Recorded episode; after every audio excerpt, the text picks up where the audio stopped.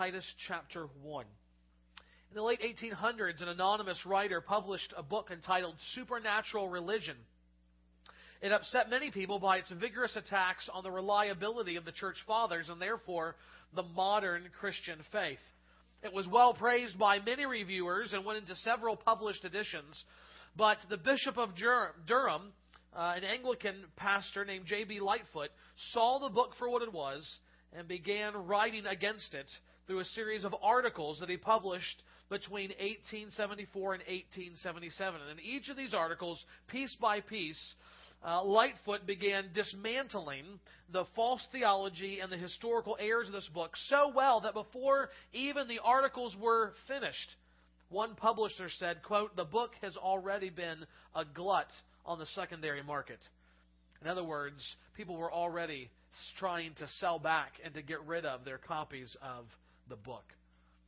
Last week in our series on Titus, we saw the need for godly leaders in the church, and that story helps illustrate why we need them, as we will see in the text today, and that is we need good and godly leaders who will confront and refute and guard the church against false teaching, both theological error and the practical error of how to live not for the glory of God, but for the glory of ourselves and have that seen in sin. We need pastors and godly leaders to, to put the kibosh on those things, to, to, to nip them in the bud, as it were, to put a stop to them. And Paul shows us this here in our text this morning. In the past, the church has always needed uh, godly leaders, particularly because of the threat of false teachers. And here, Paul shows that clearly by one simple word. The word at the very beginning of verse 10, the word for. He just talked in verses 5 through 9 about elders, about godly pastors and leaders. Why are they needed to shepherd the church? For there are false teachers leading God's people astray. Thus, what we see this morning in verses 10 through 16 is really the antithesis of everything that we saw last week. Everything that a teacher and a leader should be, these men are not. They fall short of that standard, but they also work against it. And so Paul tells Titus how to deal with them.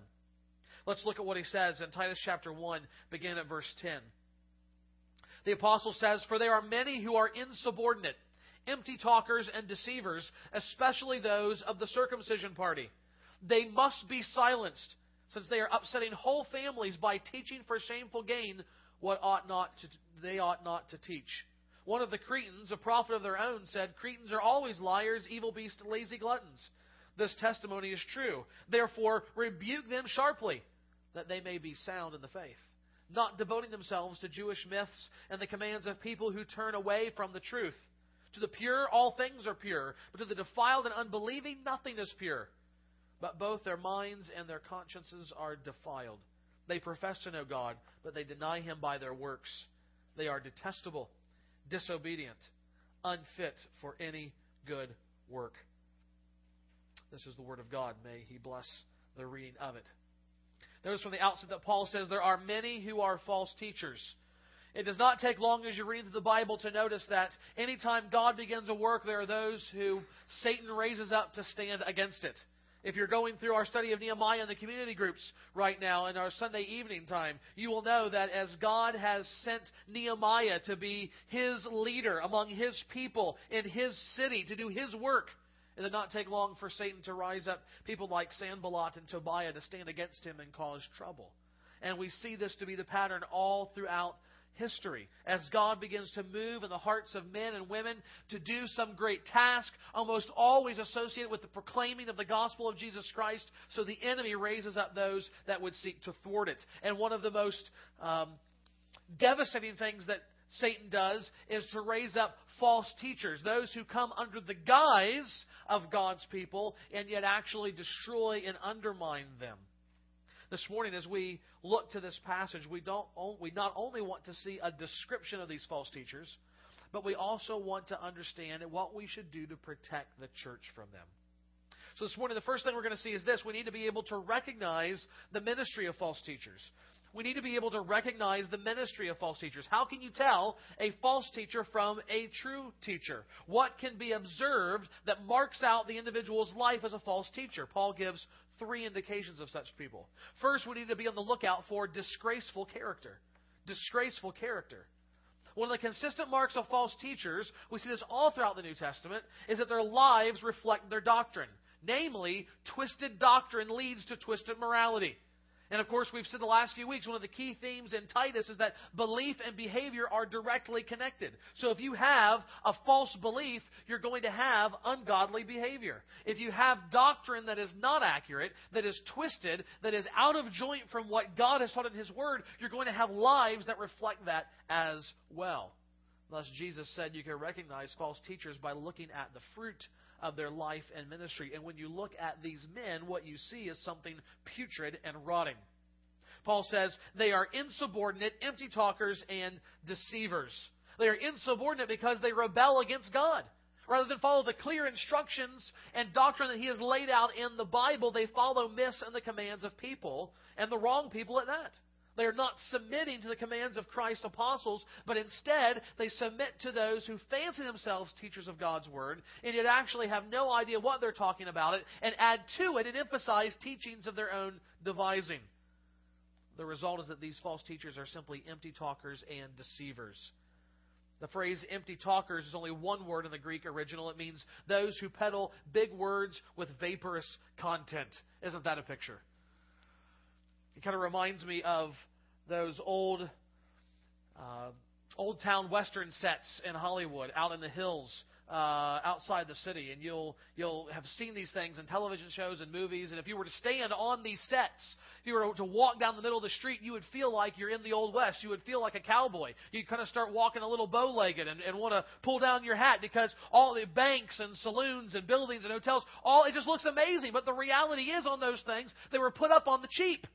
And if you were to actually try and open the door and go in, what you would find is nothing but simple scaffolding holding up a false front. So from the outside, it looks great, but if you were to go behind and try and go in and see, there's not a really a hotel there. There's just boards that say hotel on the outside, and that's it. And that's very much what Paul is getting at here on these men. They come with big words, impressive words, but there's nothing of substance behind them.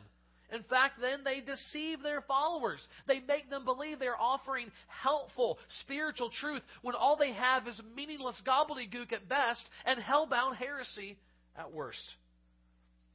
Therefore, they are nothing more than peddlers of spiritual snake oil.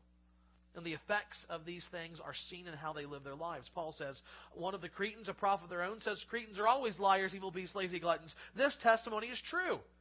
Now, if I got up here and said all Michiganders are whatever, whatever, whatever, part of you would be like, hey, what are you talking about here? Okay, why is Paul saying this? Isn't he insulting the Cretan Christians? Not at all. Because the Cretan Christians don't see themselves as Cretans anymore. They're citizens of the kingdom of heaven. Therefore, these things, lying, gluttony, and evil bestiality in the sense of bruteness in how you behave, that those things do not characterize the Christians in Crete anymore. Nevertheless, I think what he's getting at here is that they do still characterize the lives of the false teachers. Their false doctrine has prevented them from being separated out in a holy life from the culture around them, and instead they epitomize the culture around them. False teachers can be identified by their disgraceful character, but also by their dishonest motive. Their dishonest motive. Notice why these men are engaged in teaching. Paul says, they are teaching, verse 11, for shameful gain. What does Paul mean here? Well, I ask that because elsewhere in 1 Timothy 5, he speaks of true godly teachers in the church and says that they are worthy of double honor, including financial support. So it's not wrong, thankfully, as I say this, it's not wrong to pay a teacher in the church. It's not wrong to pay a pastor. The question is, though, is that their driving motivation for what they're doing? It, am, am I standing in this pulpit because I think this is the pathway to riches? That's the question. Even today, this is a huge problem. Just, just watch many of the so called preachers on television. You will see they are constantly begging for money, begging for money, begging for money. Telling you to plant your seed of faith in their garden that they may prosper. Now, admittedly, it costs a lot of money to have a television ministry. But this goes well beyond meeting those kinds of needs. Especially when you have one woman who's on television, whose ministry back in 2003 took in $8 million a month. Only 10% of, its, 10% of which went out to charitable organizations. Something smells rotten in Denmark when you hear a statistic like that. In 2009, the same woman, her ministry built a $20 million compound which housed their ministry headquarters as well as five homes for her and her family. We don't have time to go into all the cars, the designer interior, the vases, which cost tens of thousands of dollars, which showed up on the insurance reports for these things.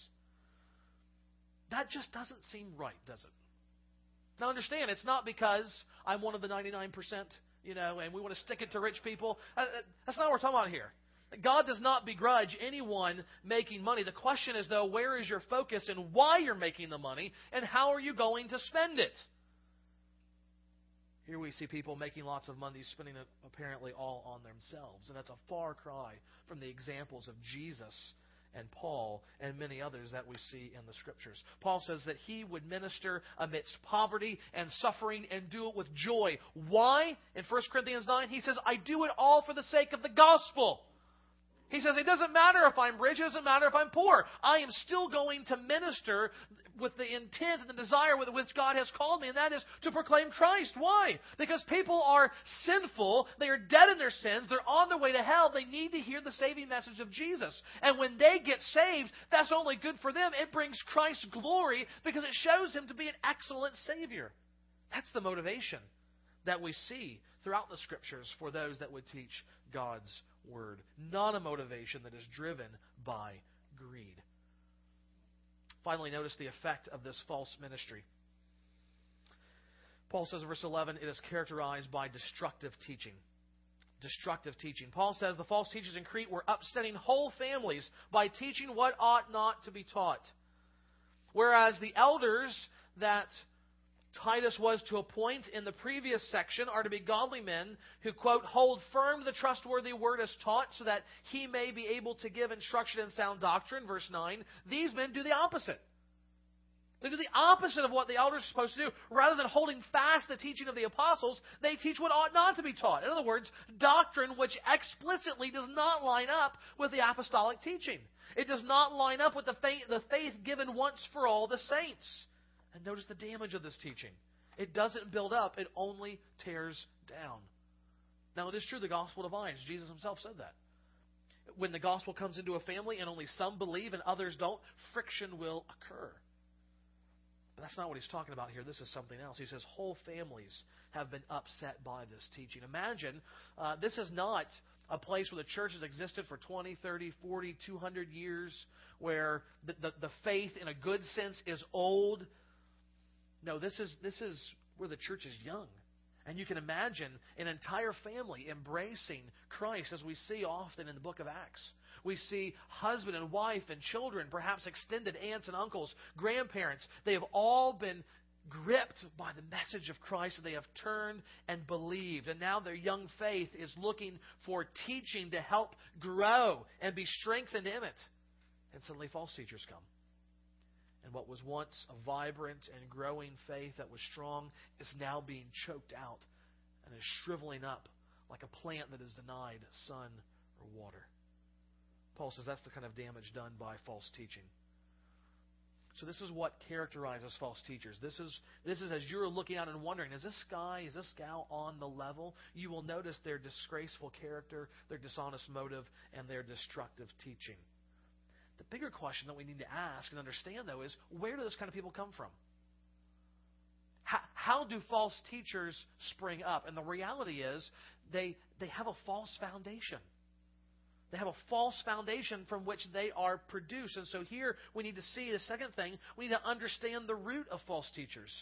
We need to understand the root of false teachers. From where do they spring up? Here we're looking at verses 14 through 15, and we see Paul explaining this very thing. What has led them into the dangerous place and the destructive ministry in which they find themselves? Essentially, there are three errors that they have made. First of all, they follow man made authority. They follow man made authority. Earlier in the passage, Paul said that false teachers were subversive, rebelling against the authority of God. Now he explains that the men were devoting themselves to Jewish myths and the commands of people who turn away from the faith. Now, previously he had said these are people of the circumcision. That just means ethnically they are Jewish.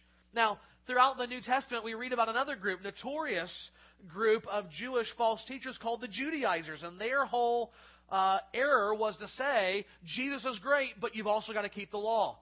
It's Jesus plus something. And Paul is very clear Jesus plus something equals hell. Because Jesus alone is the Savior. When you try to add something to Him, you are essentially creating salvation by works. It's not Jesus is the entry point, Jesus is everything that those are the Judaizers. Now, this is something different, though.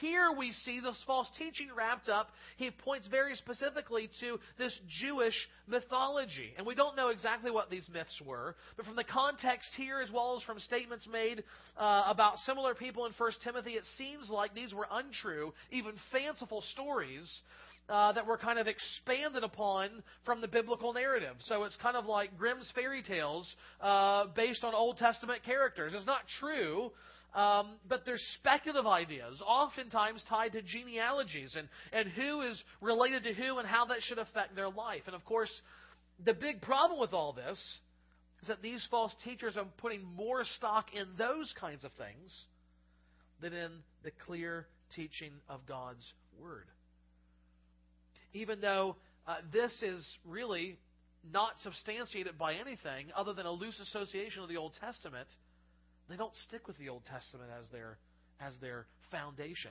Instead, they go off and they emphasize all of these speculative things, all of these mythological things that they think are really important, but in fact have no basis in reality. Several times I have talked with people that have had um, not necessarily unorthodox, but mildly wrong ideas about Scripture. And, and I've tried to sit down with them and open the Bible and begin to show them this is why what you believe is wrong and why it's going to be harmful in your walk with God. And on more than one occasion, in fact, more, more times than I would like to, to think about, the person has essentially come back with this response That's what my old pastor used to teach. And I don't want to disagree with him. That's what my mom taught me when I was little. And I don't want to, I don't want to say she's wrong rather than having the, the, the, the clear teaching and saying, yeah, that, that sure seems like what it's saying, and, and, and taking, taking God's word for it, as it were. No, they want to rely on what this other person has said, whether it's because they love them or respect them or whatever. And in fact, that's the same thing that these people are doing. Rather than submitting to the authority of God's word, they are looking to someone else, someone of far less stature and trustworthiness. It says they follow the commands of men rather than God. That, that is always, always a bad plan. But especially when these men lead you away from the truth. Ultimately, that's what a false teacher is. It is someone that leads you away from the truth. And what the church needs, what you and I need, are solid, godly men who lead us to the truth. We need to understand also when we talk about growing deeper in our understanding of the truth, it's not just knowledge. It is that, but it's more than that because the, because the New Testament says truth is embodied in a man named Jesus Christ. He is the truth. Therefore, for us to grow in our understanding of Christian doctrine means we are to grow in our understanding of Christ. For us to grow in our love for God and His attributes and the glory that is revealed in the theology of the Bible means we are to fall more in love with Christ and what He has done for us. He is the eternal God made flesh to reveal the glory of God, both through his righteous living as well as through his suffering and death for sinners. It is this Christ, the Savior, who died for his people and was raised up to reign as the Lord of all things, that stands at the center of all the truth that we believe. Therefore, the test of any teacher, of any teacher, is to determine whether or not they're good or bad, true or false. The test is this Are they leading you deeper into an appreciation of, and a love for Jesus Christ Himself. That's the test. The false teacher can never do that because they don't follow the authority of God's Word, who is all of it is designed to point us forward to Christ. Instead, they're following man made authority. More than that, though, they display a misplaced purity. they display a misplaced purity. In verse 15, Paul says, To the pure, all things are pure. But to the defiled and unbelieving, nothing is pure, but their minds and their consciousness are defiled. One of the main problems, as we'll see over the next few weeks, is that these false teachers think that what you can do externally with your body is the source of their purity rather than inwardly where you place your faith. In other words, they got caught up in ritual washings and ceremonial actions and avoiding certain kinds of food because they believed they would be better off spiritually to do those things or avoid those things. Yet, what has Paul said here? He said, These things have come not from the truth of God's word, but from Jewish myths and the commands of men. Because the truth is, you cannot depend on any human ritual to make you pure before God. It, it simply doesn't work. God is the one who makes you pure, not just by justifying you in Christ, but also by sanctifying you in Christ. What do I mean? Let me unpack that. Our justification, which is a big word in the New Testament, is talking about our legal declaration of righteousness before God. We are sinners. We deserve hell. And yet Christ paid the penalty for that on the cross so that when we put our faith in Him, God looks at us and counts Christ's righteousness as our righteousness and declares us not guilty, declares us righteous before Him. But there's a problem. We're still sinful. We're still unholy. Therefore, after declaring us righteous, God then begins to work to make it true. By His Word and His Spirit, by the community of faith, He begins to work deep down into our lives so what was declared about us now becomes reality. He actually begins cleansing us from sin, allowing us to cast off old habits, old attitudes, false assumptions and beliefs, and actually become righteous before Him. Course, Paul says that the time when that process will be finished is on the last day when Christ returns for his people and they are raised up incorruptible, made after the glorious image of their risen Savior. Purity, real purity, comes not from external things that we do, but what God does within us. And Paul says this makes all the difference. So those who are pure, that is, those who have been declared pure in Christ, those who are being made pure in Christ, then all things are pure. Meaning, what they do with right motives by faith in God, following right teaching, means nothing is going to defile them. Paul says elsewhere, eat, drink, do all for the glory of God. Those ritual things are not going to affect you. But for those who are defiled and unbelieving, for those who are not in Christ, who have not believed, for those who reject the authority of God and the grace of Christ is nothing will ever make them pure. Nothing will bring purity to them. No ritual, no tradition, no human command will ever make them less than what they are, defiled by their sin before God. This is the, that's, that's the huge error that these false teachers make and many others still make today. They trust in man made authority and they live by misplaced purity. All of that gives rise to their false teaching, but so does this also a mistaken knowledge. A mistaken knowledge. Paul says these false teachers profess to know God, but they deny him by their works. Listen, listen to that again. They profess to know God, but they deny him by their works. Think about how profoundly sad that is. I, I, I don't think that they're being they're they're trying to be deceptive in professing to know God. I think they genuinely think they know God. I think that they believe they are rightly related to Him, and yet what does Paul say? Paul says their life betrays the fact they don't really know God. They are living by their works rather than by faith. And therefore, what they say is true is not true about them. And I think frankly, what we need to have our own toes stepped on a little bit here because, along with many other denominations, one of the one of the doctrines that Baptists uh, rightly delight in is the doctrine of the eternal security of the believer, which says, for those who have turned away from sin and profess faith in Christ, for those who've experienced the new birth from above and are saved, they will forever be saved. Because God will preserve them to the end, even as they seek to persevere for Him. The problem, though, is that we have watered that down. We have tainted it. We have, we have twisted it to say as long as you say a prayer, as long as you get wet through baptism, as long as you walk an aisle or in some way say, I am a Christian, then that's it. It doesn't matter what you say or what you do or what you believe, you will always be saved. And friends and loved ones, that's not in the Bible anywhere. You, you, will never find that. And so what winds up happening is then we see somebody else who is falling away, who is going off the path, who is beginning to deny their knowledge of God by their works. And we say, that's okay, they, they prayed the prayer. We watch them slowly walk their way to hell. Because the reality is, there is such a thing as a false profession of faith. There is possible one who says, and maybe even believes, I know God. And they don't know Him at all. They never have. It's not as if they were saved and they lost it. Jesus says, No, they never knew me because I never knew them. That's what he says in Matthew chapter 7. He says, Not everyone who says to me, Lord, Lord, will enter the kingdom of heaven, but the one who does the will of my Father who is in heaven. On that day, many will say to me, Lord, Lord, did we not prophesy in your name, and cast out demons in your name, and do mighty works in your name? Then I will declare to them, I never knew you. Depart from me, you workers of lawlessness. What a scary place to be.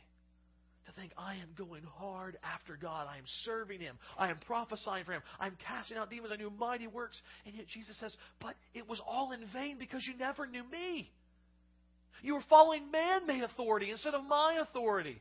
You had a misplaced purity because you were trusting in what you were doing to make you right with me rather than what I had already done for you.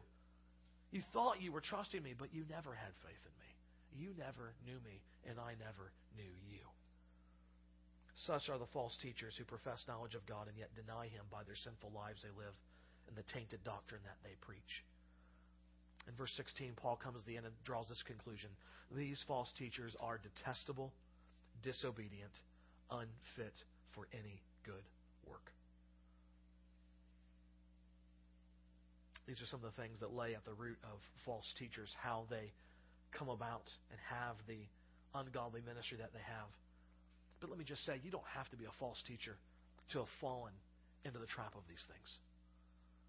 You could be the victim of false teaching or unwise counsel, and you find yourself moving in the direction of sinful living and rebellious of belief that Paul characterizes these false teachers with. And to you, I would simply say this turn towards Christ. Turn to the Savior who died for you because he died to redeem you from such things. Whether you began well and truly had faith in Christ and you've become confused and your lifestyle reveals that, repent, come back to Him, and He will gladly forgive you. Perhaps, though, you began poorly. You were, you were declared, it was declared you a false gospel whereby you trusted in yourself and not wholly in Christ, in which case, throw off that self reliance. Throw off that trust in your works. Look to Jesus and believe in Him, and He will forgive you and save you. He will be the good shepherd because He's laid down His life for the sheep. This is the picture of false teachers that Paul gives. Now, what do we do about it? How do we guard against them? This is the last thing we want to see this morning. Guard the truth against false teachers. Guard the truth against false teachers. It's not simply enough to identify false teaching in the church. Something has to be done about it. It cannot be left alone. Otherwise, it becomes like a gangrenous infection spreading throughout a limb, causing the whole body to be sick. So, how is the church to deal with false teachers? First of all, we silence their voice. We silence their voice. Paul is very quick to say when it comes to false teachers, verse 11, they must be silenced. Now, that let's just be honest, that, that cuts across the grain of our culture, doesn't it? Where everybody gets a voice, everybody should be heard, everybody has a right to speak. And Paul says, I don't think so. Doesn't work that way in the church. Now, let me back up and say, for our country as a whole, that is a good thing. Number one, because it keeps our politicians honest. It keeps our, le- uh, it keeps our leaders honest with us because they have to deal with the dissenters who would say, We don't think you're doing a good job. Uh, they can't just have crony and crony stooges all around them all the time. It keeps government in check and allows, frankly, for us to more freely proclaim the gospel. This is why we should not get worked up and we say, I can't believe they let X religious group stand at the corner and, and, and, and preach their false doctrine. We should be glad they did that because that means the next week we get to stand there and we get to preach. And the minute the government starts saying, well, that religion can't talk and that religion can't talk, it is bad news bears for us. Okay? Uh, it, it is not going to be good. So freedom of speech in our country is a good thing, but that never applies to the church. Freedom of speech does not exist in the church. Why? Because God doesn't need a committee to evaluate His work. God does not need someone wise to come along and say, here's what He meant to say. He has given us truth, truth with a capital T, truth that is true for all peoples, in all places, for all time. And anyone who should contradict it needs to be silenced. Now, let me, let me give two caveats to that. Number one, that doesn't mean whatever the preacher says is true. Okay? I, I, don't, I don't say that because I think that you should never silence me because I'm not a false teacher. No. Heaven forbid it should ever happen. I could be a false teacher, and you need to silence me at that point. You just say, You're wrong, and be done with it. What I'm saying, though, second caveat, is it's not just whatever a preacher says, and therefore that's what he says, and therefore everybody else needs to be quiet. No, it's when he preaches from the Word the truth of God, and it is clearly the truth of God, that he's a true teacher. And when he does something that explicitly contradicts that, that's when the teacher becomes false and needs to be silenced. The standard is not the title, pastor, and who stands in this pulpit. The standard is this book which will far outlive me. Secondly, we're not talking about secondary and, and tertiary things. We're not talking about those things that good Christians disagree on. I, I feel very strongly that we have a right understanding of baptism. But I'm not going to call my Presbyterian brothers and sisters false teachers and heretics. It's not on the level of what makes you in or out, because ultimately, though it is an act of obedience and love to be identified with Christ through baptism, baptism does not save us. Believing in Jesus saves us. Therefore, those things that make up essential Christian doctrine are the things we're talking about here. It's when those things are challenged that we say, not on your life. Not on your life. Now, if someone honestly comes to you and is inquiring and says, you know, I don't understand the doctrine of the Trinity, it makes no sense to me. Well, first of all, you're not going to have that person teach Sunday school, okay? But what you may do is take that person out for coffee for the next 10 weeks and look at the scriptures and help them to understand what the Trinity is. In other words, you don't just say, "Nope, quiet, get out of here. We don't want. We, nope, you can't say anything." No, if someone has honest questions, we take them aside, we disciple them, we teach them, we help them understand. But it's those people we don't give them a platform for their false teaching. We don't give them a voice in the church that they might spread lies and false doctrine. That's what Paul is getting at here. And again, the sad reality is in large portions of the church in this country, those false teachers are given a voice. Do you know the most prominent way? So called Christian publishing. More garbage is turned out year after year after year from so called Christian publishers than, we just, than I think Paul would have ever have thought possible. It used to not be the case. You used to be able to trust Christian publishers, and the, heres- the heretics would publish through secular publishers. I mean, you go back 50 years, and uh, the crazy guys, uh, they're publishing through like Doubleday and, and all those kinds of uh, things. That's not the case anymore. John MacArthur talks about sitting down with a Christian publisher in the 90s and saying to him, I want to ask you a question. Why in the world would you publish Benny Hinn's book, Good Morning, Holy Spirit? Now, if you don't know anything about that book, don't go read it. That's the first thing I'll say. Okay? Uh, but understand that when it was when he first wrote it, it actually was so unorthodox. It got sent back and said, "You got to change this." I mean, going back to the doctrine of the Trinity, he said there, there were three threes. There were nine persons in the Trinity. Okay, uh, it still has crazy stuff in it, and it still got published. And MacArthur is therefore right in wondering why would you publish that? The publisher's answer, he said, was simple to the point. "Quote: Oh, we publish everything. We publish everything." And the, the sad reality is uh, for a guy who loves books, there's only about three publishers that I will I just implicitly trust. It doesn't matter what they publish, even if it's not great. I know it's orthodox. I know it's not going to compromise the truth of God's word. Only three out of the ten major publishing houses that exist today. Why? Because they will, the others will publish everything. They have succumbed, more than likely, to the God of money, and therefore follow it with whatever they publish. And in the churches, frankly, the problem is the same, but the motive is different. Now we're too forgiving. Well, they didn't mean it, or well, we just want to love them. We worry about being seen as too narrow minded or too hard nosed. So when someone says something completely absurd, and it even makes national headlines. The church rallies around their pastor and says, No, but it's okay. He should still talk. He's a good guy. It doesn't matter if he's a nice guy. He's spewing something that denigrates God and what he has taught in this world. Silence him. That's what Paul says. More than that, though, we should not just silence him. We should not just silence their voice. We should rebuke their sin. We should rebuke their sin. It's not enough just to say, be quiet. They need to know why they're being told to be quiet. Paul says, rebuke them sharply. And in these two things, Paul shows that in dealing with false teachers, Titus is meant to protect the people of the church and appoint elders who will protect the people of the church. First, it shows it's about stopping them from teaching and showing them that they're not only wrong in doctrine, but also wrong in their life before God. But more than that, it's not simply enough to point out their sin. It's about confronting them. It's about sh- rebuking them for their sin. And, and let me be clear, we don't think in this term very often, but preaching or teaching false doctrine is sin. Earlier we said that false doctrine leads to, to bad fruit in your life. That's obviously sin. Immorality is obviously sin. But false teaching is also a sin because it's a false declaration about the one true God. It sullies his name and tarnishes his character. It undermines his goodness and veils his wisdom. It weakens his power and nullifies his love. In the end, false teachers distort and devalue God's glory. What could be more sinful than that? What could be more sinful than that?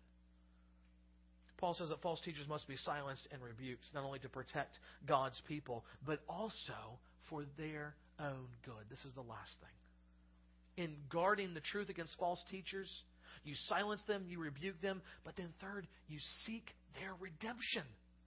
You seek their redemption. Verse 13, rebuke them sharply. Why? That they may be sound in the faith. That, frankly, is one of the most astonishing things to read in this paragraph. I mean, think about how Paul has absolutely vilified and excoriated these false teachers. He has picked apart their life and doctrine, saying they are unfit for the church, damaging for the people of God. His final analysis is that they're detestable, disobedient, unfit for any good work, and yet he says they are not beyond redemption.